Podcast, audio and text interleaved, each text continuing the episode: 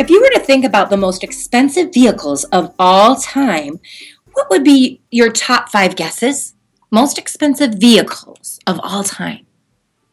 Well, if you guessed the train or railroad system, that is the number one. And, and believe it or not, um, Japan came up with that. And it has it would cost 75.5 billion dollars. The next most expensive was the aircraft carrier, which is the US. A rocket was a third and that was the US. Tanks are the fourth, that came from South Korea. And then the final most expensive vehicles of all time, private boat um, in the UK for 4.8 billion. So as you think about that, your mind was engaged, right? You're thinking, oh, what could it be? This is Becky Pike Pluth with creative training tips for you today. I'm so glad that you're on because I'm excited about this topic engagement as you know, engagement is critical. It's important for a learner to just not zone out, but to be really engaged and a part of the session. So, how can you do that? What are some ways that you can do that, especially if you're in a virtual world? So, if you're in a webinar platform, how can you engage? For instance, doing a top 10 list.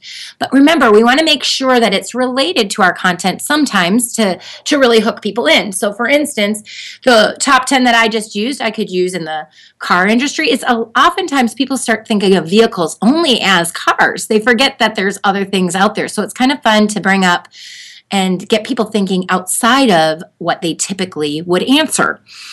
So consider using a top 10 to engage people, but in a virtual environment, I also have people stand up. And and the reason I have them stand up, they they're going to raise their online hand when they've answered the question or when they have a thought. Um, everybody think about this topic, and once you have a, an answer, go ahead and raise your online hand, but also stand up. It's getting the blood out of their feet. It's pooling in their feet. We want to bring it back and reintroduce it into our stream, bloodstream, so that our brain is fed optimally. So having people stand up can be energizing. Um, another thing I like to do is um, use a brain teaser, just like the top 10 list. So any type of brain teaser can work. At the Bob Pike Group, we use fill in the blanks. Fill in the blanks are a way to re engage the brain. Now, some people might say, oh, fill in the blanks. You just overdo it with fill in the blanks. Obviously, you don't want to have 5,000 of them, but we do want to have enough that people want those blanks filled in. They don't want them in the book when they leave without the answers. So it helps them to come back from zoning. If our brains zone out naturally, we want to provide ways to help re-engage those brains. And fill in the blanks are a great way to do that. And that and these, by the way, can work in a classroom or online. It works in both places. I also have people um, create a poll and then show the poll so they can create it on their own and we should, can show it or I could put up a poll and then show it. Uh, in the classroom, we use clicker technology. We use turning point clickers and are able to create all sorts of polls to help get opinions in a confidential way. And the last two that we want to look at is standing and stretching. Again, this is a, a variation on the stand up piece, but by having people stand and stretch, it really just gives them a moment to flex their back muscles and arm muscles and just really get them comfortable again so they're not constantly thinking about the fact that their bum is sore or their eyes are sore from looking at a screen, something like that. And then um, the last one is planting questions.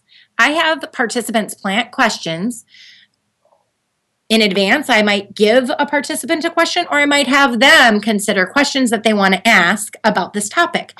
If their question is answered, they don't ask it later on in the session. If their question doesn't get answered about three quarters of the way through the session, I ask for what outstanding questions do we still have? And they can write them on the whiteboard or in the text chat area. So by having them create a, a question in advance about this topic and then look for the answer throughout it, it keeps that brain far more engaged. So, as you're diving into virtual or as you're going into the classroom the next time, consider what are some ways that I can keep those brains in the room engaged and really with me on the journey.